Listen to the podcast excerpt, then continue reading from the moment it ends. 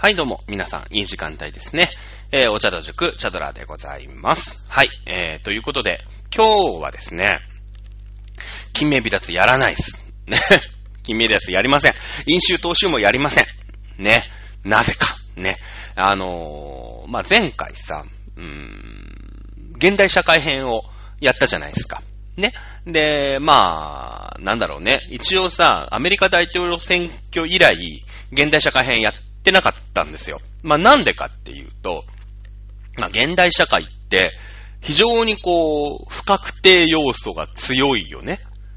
うん。だって、未来のことなんか誰もわかんないしさ。んな、こんな、2年前にね、こんなコロナの世の中になるなんて誰も、想像はしてないし、だけどもさ、今、僕たち私たちでそのコロナの世界に生きていかなくちゃいけないから、まあ、世界もさ、そのコロナに対してどうアプローチをしていくかっていうのを、いろいろこう模索しながら1年2年経ってるよね。だからそのコロナ抜きにしたら、現代社会なんか語れないんですよ。今その感染者が増えてるよとか、ね、えー、ワクチンがね、えー、どの国のワクチンがどのくらい製造できてるよ、どのくらいの信用があるよとかっていうとさ、もうその国に対して、やっぱりみんなちょっとぐらい気に入らないことがあってもさ、仲良くしようなんて思ったりするよね。国としても。ね。まあだから、その、今、現在のことってよくわからないから、あんまりその授業として、こうだっていうのをなかなか言いづらい世の、お、箸が落ちたね。さっきご飯食べて、えー、そこにね、食器を置きっぱなしってのがこれでバレましたね。大型なんでね、ガサツなんですけど、いや、片付けるよ。片付けるんだけど、さっきね、お箸をそのままにしてのバレちゃいましたね。えーそして私が金属のお箸を使ってるということもバレちゃいましたね。ね、韓国人かと思いますけれども。はい。何の話だっけ？まあ、そうそう、現代社会って、やっぱりこう、授業でね、こうだっていうのを、まあ、なかなか言いづらい世の中なわけですよ。結局ね。うん、授業っていうほどその、やっぱりさ、歴史はもう確定事項じゃないだって。まあもちろんこっからね、今確定している事柄に対して、ひっくり返るようなことが、何かこう見つかったり、例えば古文書が見つかりました。これ歴史だよね。歴史っていうのは文字が発見されること。何か書いた書き物が、まあ、発見されると、こういうことだったんだってのは一つ分かるとさ、パタパタパタパタパタってね、こう変わってったりするわけですよ。なんか。ね。で、考古学ってのは意味ほじくり返してさ、なんかが、遺跡が見つかりましたとかって言うと、もう、また、そっからのね、パタパタパタパタパタパタってこう、えー歴史がね、えー変わっていくっていうこともあるんだけど、いや、そりゃ、縄文時代とかさ、ああいうところの遺跡とかが、あのー見つかってね。例えば、まあ、例えば世界四大文明ってさ、私たちの受験習ったじゃないですか。エジプト文明、黄河文明、メソポタミア文明、インダス文明って習ったんだけど、もう、多分今の教科書には四大文明っていう言葉はないはずなんですね。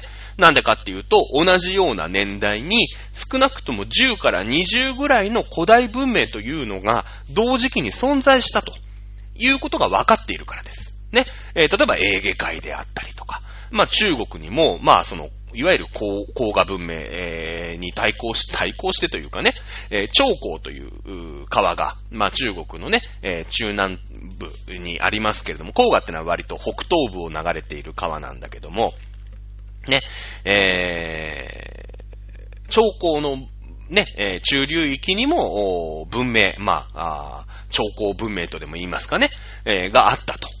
いうふうにされています。ね、それはだってもう、ほじくり返したらさ、同じぐらいの年代の地層から見つかるんだもん。遺跡が。ね。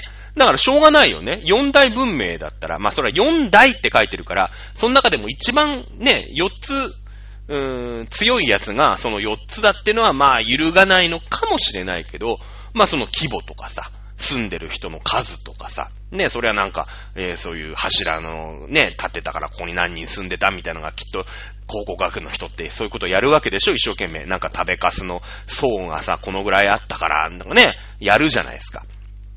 ね。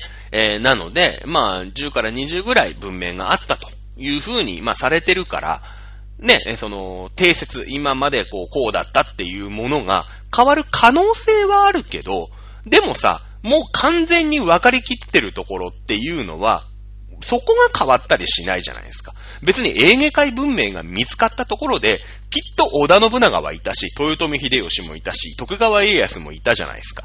ね？そこがこう、一気にさ、そのバックトゥードゥーダフューチャーじゃないけど、ここでなんか世界が変わったから、もう、ね、未来に戻ったら全然違う世の中になってて、ね、ビフがさ、わかる人いいのかなこの話して。ね、ビフの、なん、麻薬天国みたいなさ、でっかいなんかトランプタワーみたいなとこにビフが住んでてさ、なんかあの、ね、最初競馬かなんかで大儲けするんだよね。マーティーがさ、競馬で大儲けできる、競馬だったか、なんか野球だったかでね、大儲けできるね、なんて言ったらそれを聞いてて、ね、そこでこう、なんかスポーツ年間かなんか買ったらさ、もう、なんかすごい荒廃した世の中になっちゃってるじゃないですか、そっから先ずーっと。ね？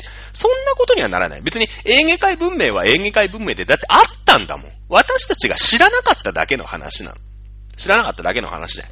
ね？あ、実は、郊外とか、メソポタミアとかインダスとかエジプト以外にも、いっぱい文明って実はあったんだと。あったんだと。世界が変わったわけじゃない。私たちがただ見つけただけだよと。ね。えだから、その後の、ね、縄文時代があって、弥生時代があってっていうのに、何ら変化って起きないじゃないですか。ね。え、だけど、まあ、その現代って、未来のことなんか誰もわかんない。わかったらね、僕はこんなとこで喋ってませんよ。ね。もう、そうだね。CNN かなんかでコメンテーターかなんかやるよね。もう、神様として崇められるでしょうね。それこそ神様ですよ。だって未来わかってるわけだ。ね、C、まあ、なんで今 CNN だったのかわかんないんだけどね。まあ、僕は日本のマスコミ嫌いですから、あの CNN でも、え、ね、AN、AN、ANA は違うな。ANA は全日空だな。え、全日空？日本航空と全日空ってどっちがどっち？まあいいか。ね。えー、そんな感じなんですけど、まあ、しばらくね、えー、現代社会編やってなかったんだけど、たまにはね、あのー、現代社会にもね、えー、目を向けていくのもいいんじゃないかなというところで、まあ、今回も現代社会編やってみようかなというふうに、えー、思っております。はい。じゃあ、世間に目を向けましてですね、えー、まあどうしてもね、えー、最近のことっていうのは、あアメリカ、そして中国。ね、えー、この国の、まあ世界大戦と言っても過言ではないと、実は私は思ってますね。えー、まあ第二次世界大戦第一次世界大戦、第二次世界大戦っていうのは、本当にその銃弾とかを使ってさ、ね、えー、大砲とか、鉄砲とか、ね、マシンガンとかを使って、こう、撃ち合う。ね、えー、いう、まあ、時代。まあ、そういう戦争だったわけだよね。そして、まあ、第三次世界大戦。これは、あアメリカとソ連。ね、アメリカとソ連。ソ連とアメリカっていうのは第二次世界大戦を終わらしたところまでは協力しました。だけども、やっぱり基本的には仲が悪い。なんでかって、イデオロギーが違うんですよね。価値観。共通の価値観を共有してないんです。共通、やっぱりいるじゃない？友達でもさ。その、例えば、うーん、わかんないけど、よくわかんないけど、すげえ馬が合わないやつっているじゃないですか。ね？だけど、ね、そのグループワークとかでしょうがないから一緒になっちゃったとかさ、仕事とかでも全然こいつ好きじゃない。根本、もうなんかチャラン、チャランポランなのか、そのね、こう、スタンスが気に入らないやつっているよね。DNA が合わない。だけど、やっぱ仕事でさ、同じグループになっちゃったとか、同じ仕事をペアでやることになったから、まあ、しょうがねえからやるんだよ。やるし、協力もするし、話もするよと。だけど、その仕事があるから、一緒につるんでるだけの話で、今日疲れたね。ちょっといっぱい行く？とか、まあ今コロナだから行けないかもしんないんだけど、っていうことにはならないわけよ。ならないの。ね。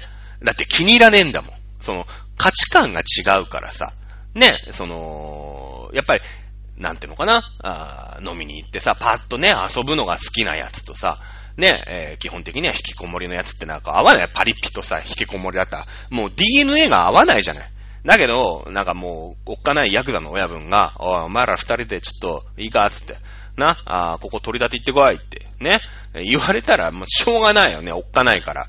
ね、世界大戦を終わらせるためっていうさ、大義名分で一緒にやってっけど、基本的にはパリピと引っこもりだ。まあ、だ、どっちがソ連でどっちがアメリカってわけじゃないけどね。合わないから、そこ、その、プロジェクトが終わっちゃったらさ、取り立てが終わっちゃったら、一緒に喋ることないじゃない。で、取り立て終わったら、ああ、終わったっつって飲みに行ったりしないじゃない。そんな感じなんですよ。ね。えー、で、コールドウォーね。えー、冷戦。いうのを、まあ、冷戦っていうのも、まあ、これは第三次世界大戦。ね、え、ソ連とアメリカだけの話じゃないんですよね。はい。えー、いわゆる自由主義連合というかね、自由主義、それからまあ民主主義の国。ね、これはアメリカが主導してました。そしてソ連っていうのは社会主義、共産主義というところだよね。うん。まあ、社会主義共産主義ってのは結構この番組、この講義でも何回もね、言ってます。まあ、おさらいしとくか？おさらいしとこうか？ね。えー、まあ、民主主義はさ、この間やったじゃない。日本はさ、民主主義国家として非常にこう、うーん、なんていうの？幼稚ですよっていう話は多分和とかさ、その辺も含めてやったと思うんだけど、えー、そうだね。まあ、その社会主義、共産主義ってのは、ね、みんなで作ってみんなで、まあ、消費すれば、まあ、なんかその、資本主義みたいにさ、誰かが、まあ、ね、もともと資本家と言われてる人たちが富を独占したりすることもなくて、みんな平等だよね。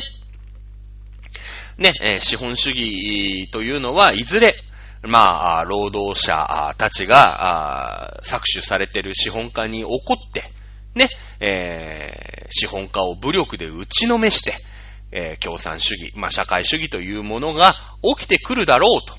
いう、まあ、資本論というね、えー、考え方で、えー、まあ、起きてきたわけなんだけれども。だから基本的に共産主義、社会主義っていうのは、資本主義を潰すためだったら、武力を使ってもいいっていうね。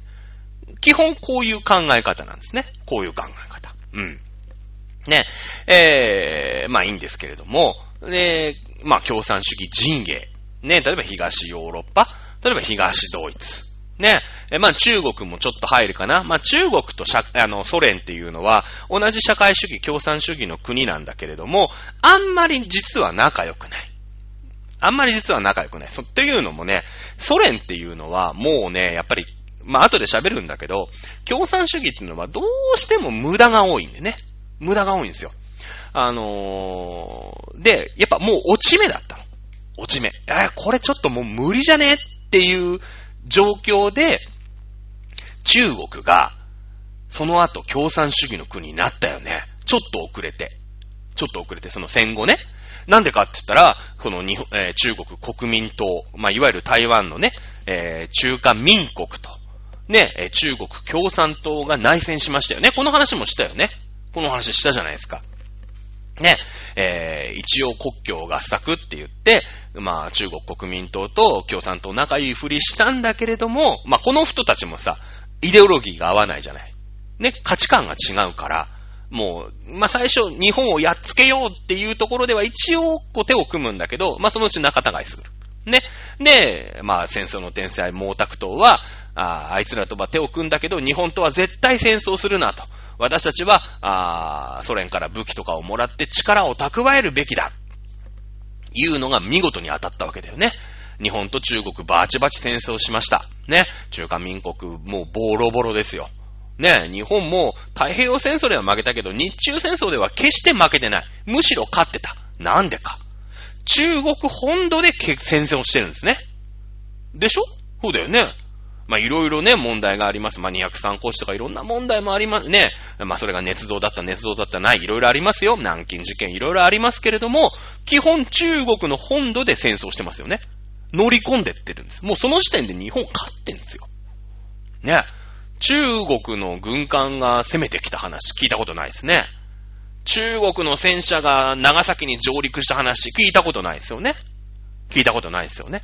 聞いたことないんですよ。ね。基本的には日本から中国に攻めてってるんです。だから、まあ、痛み分けだとしても日本の勝ち。ね。だって、なんか、ね、押し合いへし合いしたって向こうの領土まで行ってるわけですからね。決して、ま、負けじゃないです、日本と中国。その日中戦争だけ単体を取ってみれば。むしろ大勝ち。うん。ね。えー、まあですけれども、おで、国民党ボロボロ。ね。えー、しめしめって言って、その後ね、そのボロボロになった国民党軍を、えいってやったのが、あ、毛沢東。中国共産党。そして、中華人民共和国という国を作りました。だから、その内戦やってる間さ、やや遅れちゃうよね。中国共産党、いわゆる中華人民共和国ができるまでのタイムラグってあるじゃないですか。一応、えいってやるまでもさ、国民党をやっつけなくちゃいけない時間が必要だよね。それから、何やった？ねえ、毛沢東さん。まあいいよ、戦争のプロだった頃はいい。連戦連勝。あの人は戦争に関しては天才なの。毛沢東って。だけども、だけどもだよ。言っときますよ。政治は素人。ね。理数系さっぱりダメ。アンポンタンなんですよね。アンポンタン。何やった？今回、今回あれだね。復習だね。いろんな講義の。まあいいか。ね。はい。大躍進政策ですよ。ね。やっぱりさ、第二次世界大戦の国力、何で決まった？軍艦の数で決まったよね？まあ、その考えも毛沢東ちょっと古いんだけどね。実はね。あの、航空機の数で第二次世界大戦はき、あのー、まあ、消したわけですよ。ただ第二次世界大戦前は、軍艦を持っている数で決まったんですね。軍艦を持っている数。とにかく軍艦を作らせないようにしよう。ね。えー、いうのが何でしたっけ？ベルサイユ条約でしたっけ？忘れちゃいました。あ、こういうの調べとけよかったね。ちゃんとね、前もって何言うか調べてなくてパッと言うから、えー、ウィーン条約じゃないよね。あの、わかんないんですけど、イギリスが持っている、えー、戦艦を、まあね、戦艦をもとに、えー、何割、さ、日本は3割だったかな？なんか割持っていいよっていうね、あの、そういう軍艦の軍縮条約が決められたんですけど、パリ、パリ軍縮条約だったかな？ね、えー、決められたんですとにかく鉄鋼量、ね、えー、軍艦ってのはやたら鉄鋼使いますから、まあ、とにかく中国国内で鉄鋼を作んなくちゃいけない。ね、鉄を作んなくちゃいけない。お前らいいか？鉄作れって言ったら、えー、ね、で、その、共産主義の親玉のね、ロシア様のね、ノルマですよ、ノルマ。ね。もうさ、ね、中国にもほら、何々県、何々県みたいなのがあるよ。四川なんとか、福建省みたいなのあるじゃないじゃあ、福建省でね、鉄何万トン作れ言うて、作らせんですけど、そんなさ、中国ってその、国民は多い。ね、人はいっぱいいるわけよ、めっちゃ。めっちゃ人はいるから、まあ、とりあえず作れって言うから作るって言うんだけど、なんせ素人でしょ？何のノウハウもないじゃないですか。ね。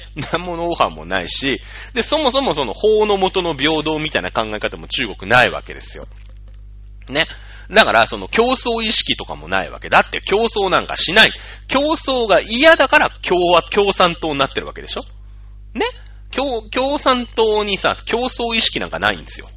まあ、とにかく上から言われたからやれっつって、はい、やりますって言って、鉄くずを作るわけですよね。みんなで農機具からさ、鉄ひっぺがしたりとか、鉄製のなんかお、お寺の鐘とかを、なんかとりあえずなんか溶かして固めたら鉄でしょっていうね、鉄で何キロみたいな、ね、なんかな、例えば福建省で何トン収めろみたいになったら、もうとりあえず溶かして鉄だって言っときゃこれ1トンだろつって、オッケーオッケーつってね、やると何にも使えない鉄、そんな船なんかとんでもないと。なんか鉄なんだか、ね、よくわかんない変な金属の塊みたいのがあって、もう何百万トンとね、えー、それはあの、廃棄されたらしいんですけれども、そんな大躍進政策をやらかしてるわけですよ。毛沢東さんは。それで、毛沢東さんは、その、なんていうのかな。うーん、うまい、やることなすことうまくいかない。なんでかって言ったら自分がへっぽこだから。ね。だけども、その、やっぱさ、ロシアっていうね、ソ連っていう国は、まあ、例えばスターリンであり、ね、第二次世界大戦で活躍した、ああ、レーニンね、レーニン、レーニン、建国の父レーニン、そして第二次世界大戦で活躍したスターリンとかさ、とにかく個人崇拝でしょもう自分が神のように、ね、えー、崇め立てまする。ね、自分の周りイエスマンしかいない。で、なんかちょっと言ってくるようなやつは、とりあえず全員粛清って言ってね、ぶちのめすわけですよ。殺しちゃうわけ。もしくはなんか、どっか偏僻なとこにね、まあロシアだ、あの、ソ連だったらシベリア送りとかにしちゃうわけですよ。みんな殺しちゃうわけ。ね。で、もう羨ましいよ。もう自分にこう超リスペクトしててさ、かまってちゃんだから。かまってちゃんなんだけど、ポンコツっていうね、一番ひどいのが毛沢東なんだけど、実は。で、その、やっぱさ、ソ連の方が先に、こう、まあ共産党、ね、共産主義の国になったわけで、いろいろな弊害が出てきたんですよね。うん。あの、スターリンの個人崇拝っていうのも、じゃあ、その、戦争とかさ、そういう国をね、こう、まとめなくちゃいけないとかさ、やっぱり、その、うだうだやってる場合じゃないんですよ。やっぱ国を守らなきゃいけないとかね、ドイツが攻めてきたりとかさ、なんとかっていう時って、やっぱ一人すげえトップがいて、そいつが決めた方が、物事早く決まったりするじゃないですか。だあの時は良かった。だけど戦争終わって平和な世の中になっちゃったら、で、そのタイミングでね、スターリン死ぬんですよ。スターリン死ぬの。そうすると、その今までスターリンの恐怖とカリスマと、まあ、あと戦争のうまさとね、えー、スターリンポンコツじゃないから。で、なんとか国持ってたんだけど、その、ちょっとそのスターリン時代って怖すぎねえっていう感じにソ連がなってきちゃったの。やっぱりさ、そのスターリンに何も言えない恐怖っていうのがやっぱ国中にあって、で、戦争してるからしょうがないよね。一人の親玉がさ、もうトップダウンでやっといた方が、ワンマン社長にや、やらしといた方がさ、うまいこと言うことも多かったんだよ。だけど戦争終わって平和な世の中になっちゃったら、その一人の独裁者ってただただもうめんどくさいわけ。ね？平和だから。戦争とかだったらいいけど。で、なって、まあ、スターリン死んで代替わりすると、いや、スターリン時代ちょっとやりすぎたよね。あのー、やっぱりその個人崇拝とかは、やっぱり良くないよね。ちょっとさ、こう、ゆるくしよう？っていう時代にソ連が突入したんですよ。で、戦争が終わって。そりゃそうだよね。戦争終わってんだもん。で、その、共産主義のさ、親玉の親玉？まあ、組長みたいな共産組の組長のソ連様が、そんな感じなんだよ。今まではさ、もうすげえおっかないヤクザのね、もう見るからに武闘派みたいなヤクザの親分みたいなやつがいてさ、ほら戦争じゃーみたいな感じで、もう若頭とかね、その下っ端の若衆とかも、へーって言うしかない、なかったそれで国、組、組まとまってたの。もう国だか組だかよくわかんないんだけど。ね。まとまってたんだけど、これ、センス、あれだね。意外に歴史の話になってたね。まあいいや。え、まあしゃな、喋ったからしょうがない。えー、なってたの。で、毛沢東様は羨ましいんですよ。もう、スターリン様のようにビッグな組長になりたいの。めっちゃビッグな組長。みんなが、もうさ、若頭みたいなね、奴らはもうペコ、俺にペコペコして、もう、ね、みんなが貸し付いてさ、もう、中国組のね、もう超強い親玉にいたいんだけど、まあなんせヘッポコだから、毛沢東。その戦争は天才だったんだけど、その戦争終わっちゃったでしょ。そうすると自分が輝ける時代、輝けることがないわけ。大躍進政策なんつってさ、ね、その鉄くず作るのは大失敗して、ね、で、鉄を溶かすためにさ、もう木は根こそぎね、もう、田舎の山、三つ四つ平気でハゲ山にするみたいな感じで、みんなしょうがないから、自分の農機具の鉄とかを、もう木切り倒して、一生懸命みんなで火起こして、溶かして、で、はい、一トンできました、つってくず鉄を持ってくるっていうために、ね、その農機具ボロボロだよね。もうだって鉄じゃないんだもんだって。鉄製のものなんか一切ないの。ね？ないの。で、もう山はさ、ハゲ散らかしてるし、ハゲ散らかしてるでしょ。で、大躍進政策、じゃあ失敗だったね。ね？やっぱりさ、工業だけじゃなくて、で、みんなが飢えちゃったの。もう8000万人ぐらい、餓死してるの。中国で。やっべえって。ね。さすがに毛沢東もやっべえってなるから。ね。じゃあ農業もさ、ま農業だったら、あのやっぱ外に売れるじゃない？物が。輸出できるよね。まあ、工業製品が良かった。鉄で、こう、鉄鋼とかさ、そういうね、えー、重化学工業みたいなので、こう、踊りで、踊りたかったんだけど、できなくなっちゃった。じゃあ農業ならね、もともとだって土地は広い人もいっぱいいる。ね。これ農業でさ、外貨を稼げれば、いいよね。国、収まるじゃないですか。ね。あの、国、金持ちになります。自分が金持ちになりますよね。じゃあ、農業やぞ、つった。ね。農業で生産力2倍にしろね、言うんだけど、農業ってさ、超理数系じゃん。超理数系じゃん。だってその、なんかあったでしょ ?D、DNA じゃないけど、なんか発芽大根でさ、なんか、あの、優性遺伝とかさ、やるわけですよ。A ね、なんか AA と BB を掛け合わせて掛け合わせて、孫の代に出ると白い花が出るみたいな、ちょっとやったでしょ？生物で。ね？生物でやったよね。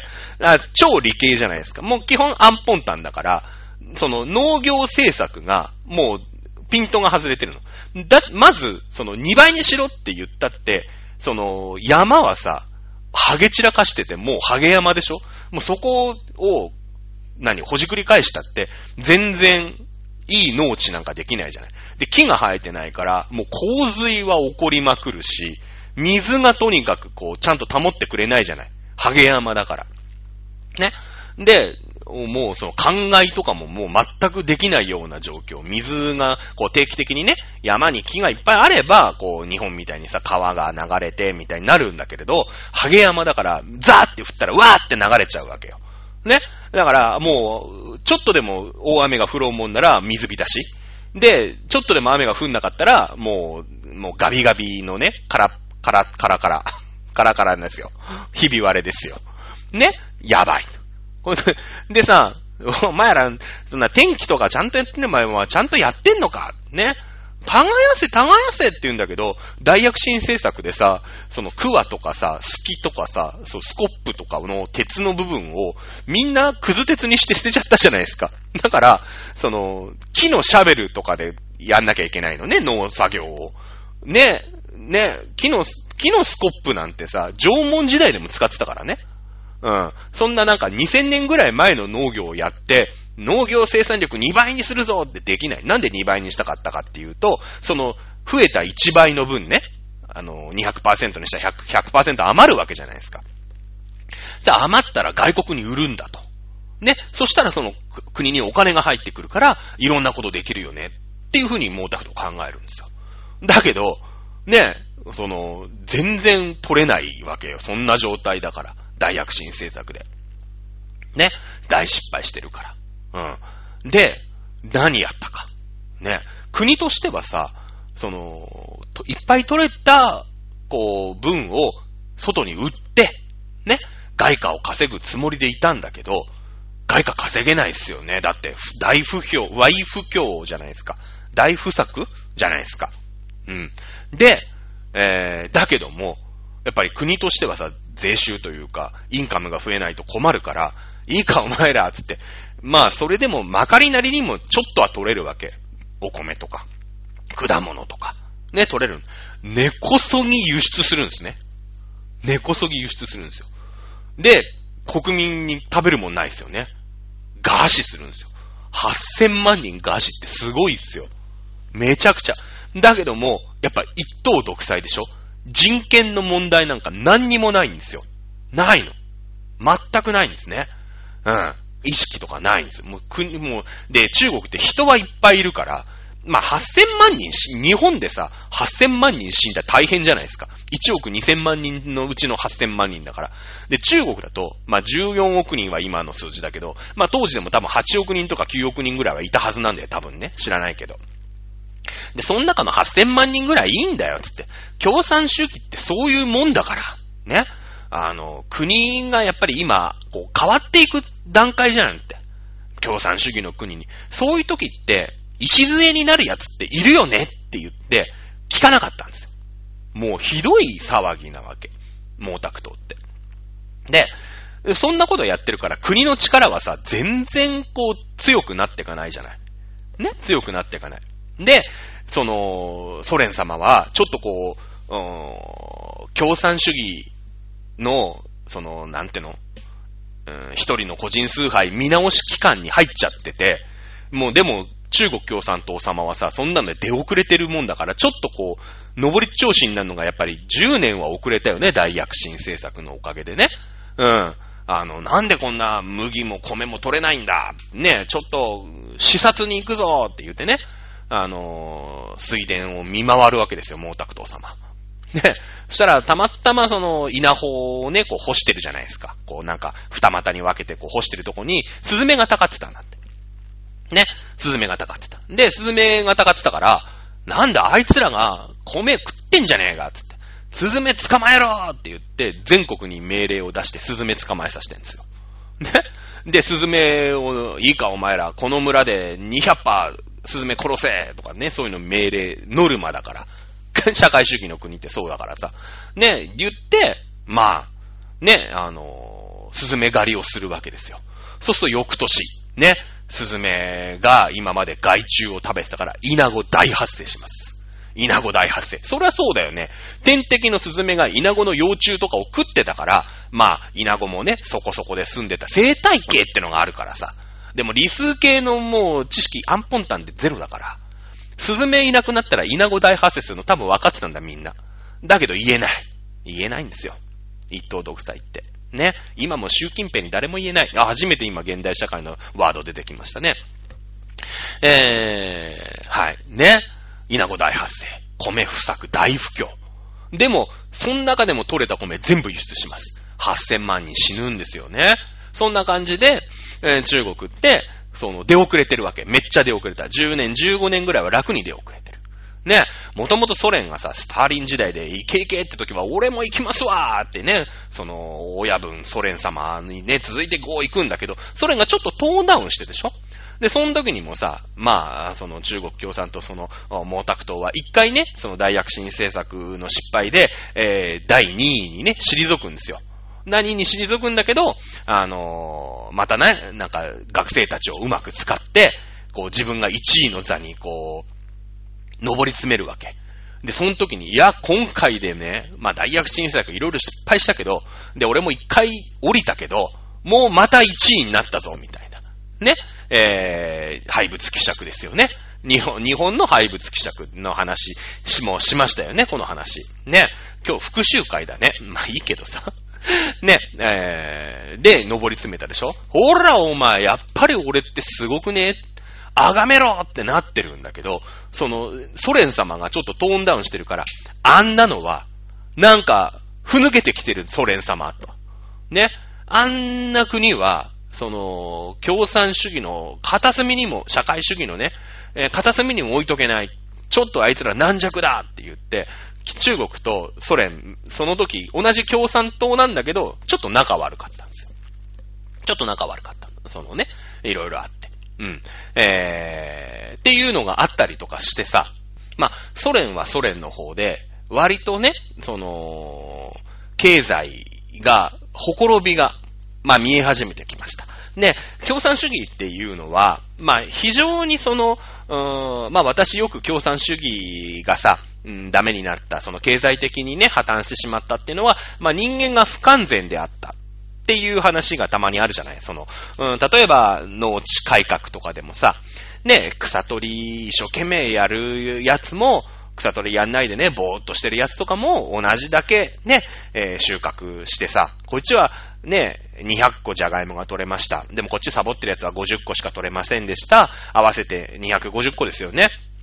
で、国が一回全部国に収めて、50個ずつもらえるわけ。ね、これ1年間じゃがいも食べなさいって言って、ね、えー、農民は、じゃがいも農家の人は、50個じゃがいもあげますって。なんだよってって、俺寝る間も惜しんで、ねえ、水やりして、草取りして、虫取りして、ねえあいつ何もやってない草ぼうぼうだし、俺んとこ200個も取れたのに、あいつんとこ50個しか取れてないのに、それで、なんか国からじゃがいもをね、配給で50個もらいます。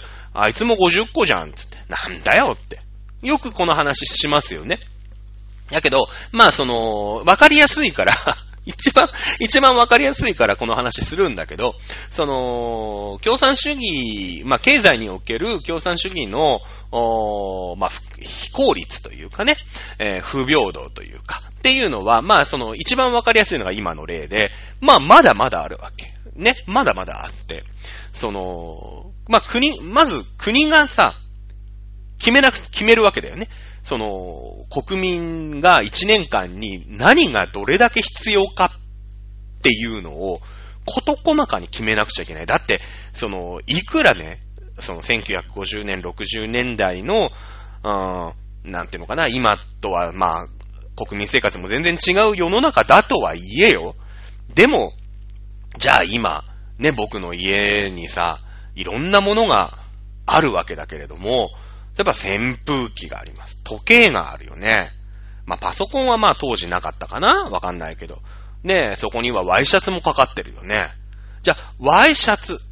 ねワイシャツっていうのは1年間国民が何着必要なんだ。いうことに、ま、なるじゃないですか。でもそのワイシャツだとさ、ちゃんとボタンが何個必要かとか、そのこっと細かい、本当にボタン1個とか、ファスナー何個何組？知らないけど。とかっていうことまで国が決めるわけだよね。だってワイシャツを作るにはさ、その糸を、まず、何グラム作って、ね、えー、布を何単 わかんない。ロシアで単を使ってないと思いますけれども ね、どん、なん、なん、何キロ？わかんないけどさ、作って、じゃあそれでね、こう、型紙をして、何着分の、まあ、布をね、えー、こう、切りますよと。じゃあ、それを縫い合わせるためのミシンが何台必要で、ね、えー、人が何人必要で、じゃあ、ワイシャツってのは1個のワイシャツに対してボタンが8個つくわけだから、ね、その、じゃあボタンが何個必要で、じゃあボタンを取り付けるには職人が何人必要で、みたいな、その、もう、なんていうの、国民はさ、決められたことをこなす。僕はボタン職人だから、もうとにかく1日ね、えー、9時間、まあ今、今と違って9時間で終わったかどうか知らないけれども、じゃあ9時間、ボタンをね、えー、このワイシャツ、流れてくるワイシャツに2000個、まあ、2000個作られるのかわかんない。1000個つけるんだと。これが僕のお仕事だよ。よくわかんないけど、これ国からやれって言われるから一生懸命頑張る。っていうのが、まあ、あ一番下っ端から見る共産主義だよね。その、大きく分けてるのわかんないよね、そんなのね。ね。だから、その、じゃあボタンって何個必要なんだとかさ、布何キロ必要なんだとか、ね、その、糸じゃあ、ミシン何個とかっていうのって、誰が決めるの？役人が決めるんだよね。いや、そりゃ、あのスターリンが決めれりゃいいけど、そんなのスターリン決めらんないじゃないですか。一人しかいないんだから。じゃあ、その布部門の役所が出てきて、その経済産業省みたいのがあって、その下の文局がいっぱいあってさ、ね、衣類部局があるわけ。衣類部があって、じゃあ衣類部の中にワイシャツか、みたいなね、そういうカッターシャツか、みたいのがあって、で、そこの役人たちが、じゃあボタン何個で、とかっていうのを、逐一一生懸命考えるわけだ。うん。ってことは、どういうことかっていう、そんなことをやってたらね、国の官僚組織って、めちゃめちゃ多くなかったら、とてもじゃないけど回んないじゃないですか。それを、まあ、資本主義っていうのは各、会社がね、あの、いろいろこうやって、えー、決めるわけですよ。じゃあ、我が社は、ね、えー、プレイステーション5を発売します。ね、何台作りましょうっていうのは、その会社が一生懸命決めればいいわけでしょ決めればいいよね。だけど、ね、えー、国営企業だから国が決めるわけ。全部。ね、この、おーワイシャツは何、ね、月産何着で、ね、えー、何、何枚ですよ。ね、ボタンはじゃあ、ボタンの業者から1ヶ月に1000着ってことは6000個？まあ、ちょっと失敗するだから6500個あればいいよねとかっていうのを国が決めてくれるわけでしょ？基本的には国民は何も考えないですよね。何も考えない。まあ、あの、その、お前、いいか、うーん、ちゃんと、なんだ、ワイシャツにボタンつけてるかっていうなんか監督するやつはた、たまには、いるのかもしれないけど、まあ、基本的にはでも国がそれお前監督しろよっていう仕事を与えてるから、やってるだけの話じゃないですか。ね？別にボタンをつけろって言われてるからボタンつけようみたいな人とあんまりモチベ変わってないですよね。変わってないですよね。で、そんな中でも一生懸命監督してようが、ね、あのー、うつらうつらなんか船を漕ぎながらお昼寝をしてようが、お給料一緒だから、まあ、ちゃんと監督しようなんてさらさら思わないよね。思わない。だから、で、どんどんどんどんみんなサボっていくじゃないですか。サボっていくじゃないですか。で、そうなっていくと、基本的には、納期って、まあ、間に合わなくなっていくよね、当然。だって一生懸命ボタンつけたって、一生懸命ボタンつけてなくたって、手先が器用だって、ね、手先、手先が不器用だって、もらえるお金は、ね、手取り、わかんないけど、ロシアって何、ルピー？知らねえけど。ね、手取り20万とか15万とかって言われたらさ、一生懸命ボタンなんかつけないよね。そしたら納期遅れるじゃないですか。納期がね。で、納期が遅れると、じゃあ何が起きるかっていうと、もっともっと、なんていうの、雇わないと間に合いませんよ、ちょっとって、監督官庁に言いますよね、工場長は。だって間に合わないんだ。間に合わなくて偉い騒ぎだよね。偉い騒ぎでしょ？ね。だってさ、まあ、ワイシャツだったら最終消費財。ワイシャツができたらワイシャツのまま消費するからいいけれども、例えばそれがボタン工場だとするよね。ボタン工場だとするよね。ボタン工場っていうのはさ、ボタンを作って、ワイシャツ工場に収めなくちゃいけない。その、一次消費財、二次消費財みたいなもんじゃ。そのボタンを使ってワイシャツを作る工場が次にもあるから、納期に間に合わなかったら、次のワイシャツ工場の仕事が滞っちゃうわけだよね。そうだよね。滞っちゃうよね。だから、一生懸命納期に間に合わせるようにしなくちゃいけない。うん、経済が止まっちゃうからね。そうすると、どうしなくちゃいけないかっていうと、とにかく人が足りません。ね。もう人海戦術ですから。ね。えー、工場が足りません。人が足りません。って言うよね。言うよね。そうすると、働く、なんての、意欲の少ないやつでも、お給料を、例えばなんかさ、もう、髪の毛ね、もうピンクでさ、さお逆立ってる、おったってるやつとかでも、もうなんか、パンクやって、やってます俺、みたいなやつでも、もうしょうがないじゃん。セブンイレブンで夜バイトがいなかったら、そんなやつでも雇わなきゃいけないよね。それと一緒だよね。それと一緒。働く意欲のない労働者をどんどん雇い入れることになります。雇い入れることになります。ね。そうすると、会社全体の働く意識っていうのは、当然下がりますよね。同一賃金、同一労働です。同一労働、同一賃金ですから、え、あんなやつ入ってくんの？なんか、俺パンクやってっから夢目指す、まあ、ロシアにそんなやついないんだけど、ね、俺パンクやってっから髪の毛ピンクだし、みたいなやつが、プラプラなんか裏でずーっとタバコだけ吸ってるようなやつが来たら、もう会社としてのモチベめっちゃ下がるじゃないですか。もうどんどんどんどん下がる。下がったら何しなきゃいけないもっと雇いますよね。もっと労働意欲の低いやつが入ってくるんですよね。入ってくるんですよ。ね。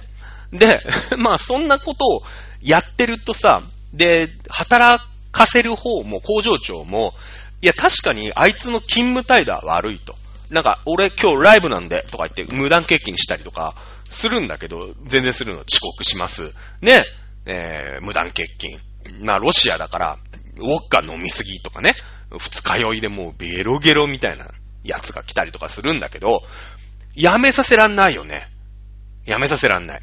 人がいないから。ね。まずここに無駄ができます。で、ロシアってね、まあその共産主義全体そうなんだけど、面白くて、ボタンがさ、その、まあ何個っていうのだったらいいんだけど、まあ例えばさ、あシャツの布地とかだったら、例えば何キロとか何オンスとか、まあわかんない。ロシアがどういう単位を使ってたか知らないんだけど、ね、まあキロにしようか。ね、1ヶ月で500キロの、まあ布をこの工場ではあ収めなさいと。ね。えー、次のワイシャツ工場に持ってくから、みたいなことの、まあ会社だとしよう。ね、国の工場だとしよう。一生懸命500キロのさ、布をね、作んなくちゃいけないわけですよ。だけど、まあそんな感じでもう労働者のモチベは低いし、雇ってくるやつはアホばっかだしさ、ね、どうにもなんない。でも500キロをなんとかさ、その、工場にね、持ってかなくちゃいけない。どうする？皆さんが工場長だったら。ね。あのー、いいんですよ。ね。あの、質の悪い糸を使って、ね。重い布を作ればいいんですよ。重い布を。ね。質の悪い、ね。な、まなんか、鉄、なんか、鉄線、鉄とかはダメかな？わかんないけど。ね。あとは、もうごまかしですよ。ごまかし。ね。例えば、その段ボール、まあ段ボールを使ったかどうか知らないけど、段ボールにね、糸通して、こうトラックに詰めて、そのトラックごと測ってさ、はい、えー、100キロですね。ね、えー、じゃあ、次工場行きますからって言うんだけど、段ボールの下にさ、こう、重しね、石とかを引いちゃったりとかして、もう実は60キロぐらいしかないんだけど、ね、100キロですって言い張ったりとかするわけ。本当にあった話だからね、これ。ね。で、そうすると、実は100キロ次の工場では待ってるのに60キロしか来ないじゃないですか。で、そうすると、60キロ分のワイシャツしかできないですよね。布60キロ分のワイシャツしかできないですよね。で、100キロでワイシャツが、まあ、わかんないけど、1万枚できるとすると、60キロしかないから当然6000枚しかできないわけだ。できないですよね。で、そうすると、でもさ、だってガチャって開けたらさ、石入ってんだもん。無理だよね。無理じゃないですか。で、えー、600、ね、60キロの布でね、本当は1万枚、ま、なんか、監督官庁から1万枚作んなくちゃいけないって言われてるんだけど、まあその監督官庁もさ、さっき言ったようにもうすげえ網の目のように膨大な数の役人がいるわけ。役人ってのは基本的にさ、ね、多ければ多いほどその政府のお金で、税金でお給料ですから、あのー、金食い虫だよね。無駄ですよ、まず。ね。で、次、そういうとこでさ、労働者のね、そういうちょろまかしとか、ズルをするわけ。600キロの、うーん、布しか入ってこ、60キロの布しか入ってこないから、どうやったって6000枚しか作れないワイシャツ。どうするか。ね。まあ、枚だとまたちょっと話がわかんなっちゃうから、ワイシャツ作ったらいいかってね、えー、60キロぐらいになるだろうってな、なるわけですよ。本当は100キロ分のワイシャツを納品しなくちゃいけないんだけど、工場長も考えた。いいよ、つって。お前らが石入れてくるんだったら、俺も石入れちゃうからね、つって、石入れちゃうんすよ。石入れちゃうんすよ。ブロックとか入れちゃうんすよ。そうすると、ね、あ、これ、バチャって開けてさ、はい、ワイシャツですね、つって、ドン、ね。腹100キロあるでしょ ?100 キロあるってことは1万枚あるってことじゃないですか。つね。じゃあこれお願いしまーすって言ってね、よしよし。今月もよく頑張ったな。ね。えー、ワイシャツ100キロあるな。あってことはここに1万枚あるんだな。うん。わかったわかった。ね。ブーって運ぶわけですよね。そうすると石なわけですよ。結局、その、1ヶ月ある、ね。例えば、モスクワ市ならモスクワ市でいいですけど、ね。えー、ワイシャツが1万枚必要だったわけですよ。1万枚。だけど、実際、6、ね、6000枚しか来ないわけだよね。あと石だから。どうなります？ね、物、足らないんですよね。物が。物が足りないんです。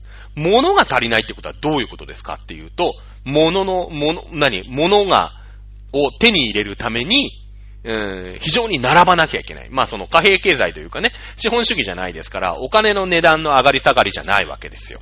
で、普通だったら資本主義だったら値段が上がるんだけれども、それで買う人が下がるっていうので需給のバランスが、あ統一されるんだけれども、ただただ、ワイシャツがない。マスクみたいなもんだよね。マスクがないときどうしました？皆さん。ね。もちろん、資本、日本ってのは資本主義ですから、去年マスクの値段上がりましたけれども、まあ、言ってもさ、そんなバカみたいなね、1万円とか2万円とかで、まあ、それは裏で売ってた人はいるのかもしれないけど、ドラッグストアってのは基本的には、ね、まあ500円だ、600円だとか、その800円だとかぐらいで売ってたわけじゃない、一箱。ただ物がめっちゃ少なかった。どうしました？皆さん。並びましたよね。並びますよね。だって買えないんですもん、ワイシャツ。うん。ね。だって1万枚必要なのにさ、6000枚しか来ない。あと石。ね。どうします？並ぶんですよ。並ぶと何が起きます？仕事してる場合じゃない、ない、なくないですか？仕事してる場合じゃないっすよね。ワイシャツないんですよ。ねそしたら、無断欠勤しちゃうんですよ。無断欠勤。ワイシャツ工場で、まあ、ワイシャツ工場だから、まあ、糸の工場とかを。糸の、ねだってワイシャツないんだもん。で、これ、ワイシャツだからさ、まあ別になんかそんな今日明日で困るもんじゃないけど、これが例えばハムであったり、ね、同じことが全部の業種で起きるの。全部の業種で起きるんさ。そうすると、どんどん人がいなくなるから、ね、糸の工場で人が足んないから、人雇ってくださいって言って、また悪い奴が入ってくるわけですよ。ね、そんな感じでですね、あのー共産主義って非常に無駄が多い。まあ、これをね、えー、すごいざっくり言うと、そのさっきのポテトね、あのー、じゃがいも50キロの話にはなるんだけど、まあ、いろんなところにこう、弊害がある。ロシアはもう1917年かな？えー、から、あのー社会主義やってますから、ね、あのもうそういった弊害がどんどんどんどん出てくるんです。で、出てくる、出てくるんですよ。